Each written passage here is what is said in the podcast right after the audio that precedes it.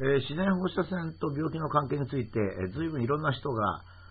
あまあ、いろんな発言があったのでですね、今でもまだ、えー、自然放射線があるんじゃないかとか、それからあラジウム温泉がどうだっていう話がもう絶えないんですけども、えー、一応これまではですね、人工的に作られたもの、例えば原発からの被爆というものだけを整理してきましたけども、えー、人工的なものは他人ですね、自分以外の人がわざわざ自分を被爆させるわけですから、だからそれだけのメリットがなきゃいけないというのが正当化の原理であるということですね。ところが、自然の放射線の場合は生まれた時からそれがあるわけですから、どういうふうに考えるかはまた別のふうに考えなきゃいけないです。もちろん足し算ですから、まあ、自然放射線に原発からの放射線を足すということになるわけですね。で、この場合でもですね、自然放射線の場合でも自分の意思で放射線を浴びる、被爆する場合と、まあ、強制的って言いますか、自分に責任なく被爆する場合と2つに分けられております。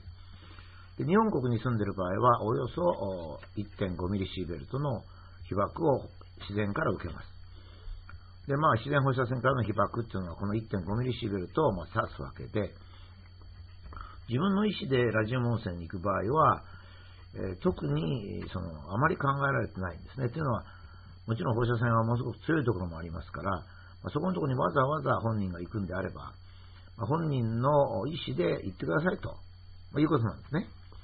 で、これはもう法令の外にあるわけで当たり前ですけども、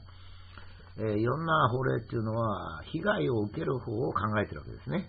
それでこう決まってるわけで、えー、まあ、自分であえて行くんであればまた別だと。例えば、え、普通の道路は制限速度が50キロなっている。これは自動車のために決まっているとも言えますが、まあ、歩行している人とかそういう人も安全なように決まっている。その人がわざわざ例えば自動車のレース場に行ってはねられたと。なんでそんな200キロで走ってんだってなんて言ったってですね、そこはあの自動車のレース場ですから、それが分かってて行くと。まあ、こういうことになるわけですね。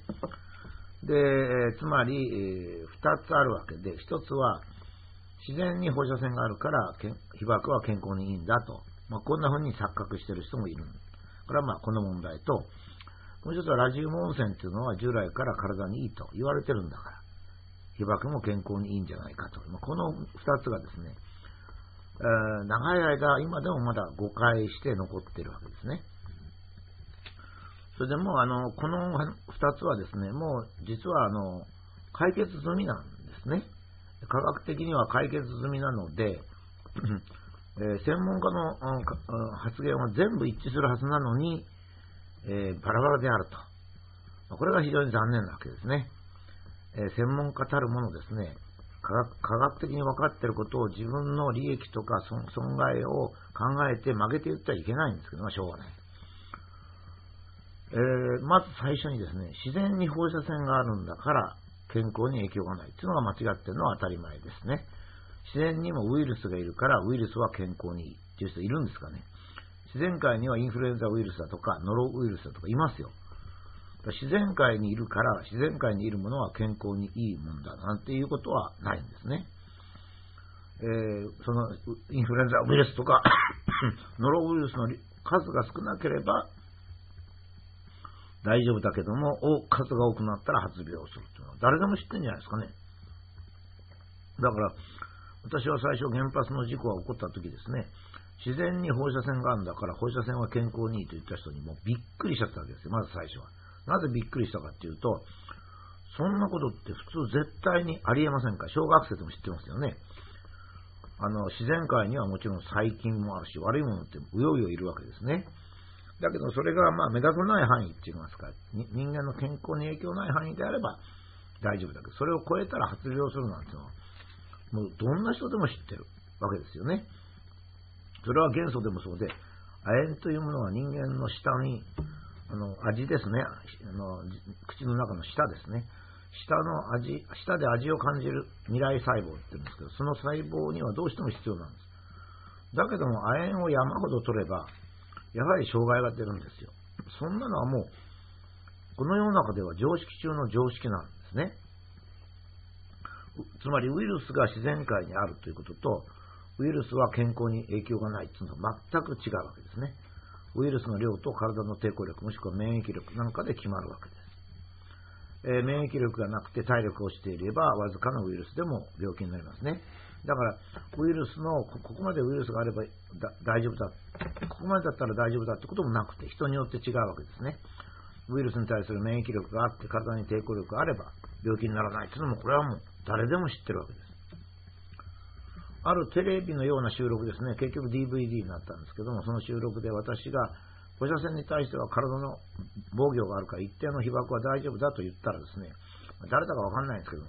武田は言ってることが違うと、今度は被爆が安全だと言ったということを言ってる人がいてですね、まあ誰が何を言ってもいいけども、なんていう人かと思いましたね。だって少量のウイルスは別にいいけども、大量になると感染したり発病したりするっていうことも知らずに、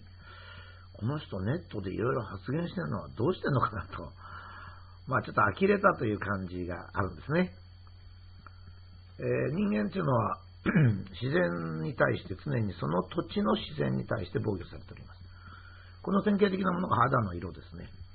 北方の人は白人と言われるぐらい白いですが、アフリカの人は真っ黒ですね、黒人。なぜこれほど色が違うかというと、もちろん太陽の光で皮膚がんになるわけですから、アフリカの人は太陽の光が強いので、肌が黒くなり、日本人の人が黄色である。これは日本人は日本の気候に沿っているということですね。まあこれはもう当たり前のことであります。えー、ここにちょっと一つだけ図を示しましたが、もう学問的にはかなり分かってる、しっかり分かってるってことをちょっと示すためで、あまり詳細はいらないんですけど、私は材料の劣化の研究をしておりまして、その一部が紫外線による皮膚の劣化研究だったわけですが、えこの図はですね、紫外線で皮膚が劣化する、まあ、DNA が破壊するんですけどね、チミンダーマとで切れるんですそれをまた太陽の光で一部冷気した分子が補修するという、まあ、機構で、まあ、これよくわかってる機構なんですね。まあ、もっと細かいことも山ほどき、ま、あのよく学問で分かってるわけですね。それから歴史的にも、まあ、インド人とイギリス人と約4000年ほど前に全く同じ人だったんです。カルあのカスピ海の北側に住んでたんで、ある時に、東南に向かって移動したのが今のあのインド人ですね。それから西北に向かって移動したのがイギリス人で。まあ多分移動した時はですね、えーと、井戸なんかから言えば少し肌が黄色だったと思うんですけども、現在では北に行ったイギリス人は肌が真っ白で、南に行ったインド人はまあかなり黒い肌の色をしております。まあ、こういうふうにですね、わずか数千年の間にですね、もうほとんど別の民族みたいに見えるぐらいに変わるんですね。で、現在では今度は人の移動が非常に激しいもんですから、白人でも熱帯地方に住んでる人がいましてね、まあ、かなり一生懸命防御してますが、それでもやっぱり皮膚がんの発生率は高いんですよ。で、これらの基礎的な知識からわかるように、日本人の被爆は日本の自然放射線、まあ、これ1.5ミリなんですけども、1.5ミリの範囲で防御してるわけで世界にはですね、放射線が高い地域があるんですけど、だからそこまで、そこまで日本人が安全だっていうこととは全然関係がありません。そそうですよね。その、環境が違う。だから、その肌の色だって、それだったら同じじゃないか。何のために肌の色だってなりますね。それからラジウム温泉なんかでも、まあ、ラジウムの放射線量が少なければ大丈夫です。アルファ線だったり、まあ、いろいろしますからですね。しかし場所によっては危険な場合もあるのも当たり前で、えウイルスだってそうですよね。えー、ウイルスの細菌の多いところっていうのありますからね。例えば、日本人が、えー、インドの川であ泳いだらみんなお腹壊しちゃうと。だけどインド人は平気で、えー、泳いでると。なんでだと。実は免疫力とか、そのが違うからだと。そんなのもいくらでもあるんで、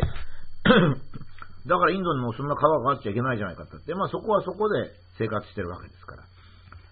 だから、その、今度の被爆と健康については、なんか、日本人の多くが常識を、普段自分たちが平気で使ってる常識を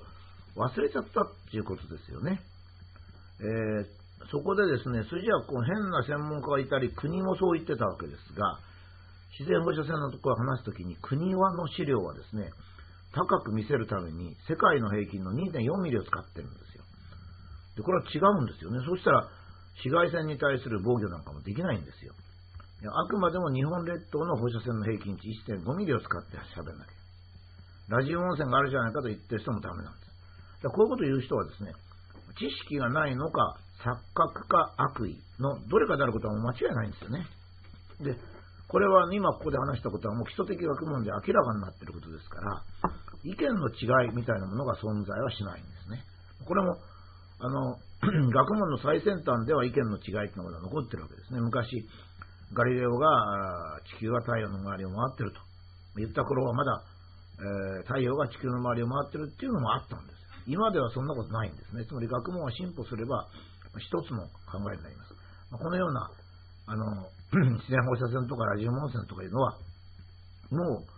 説が分かれるような学問ではないということも頭に入れる必要があると思います。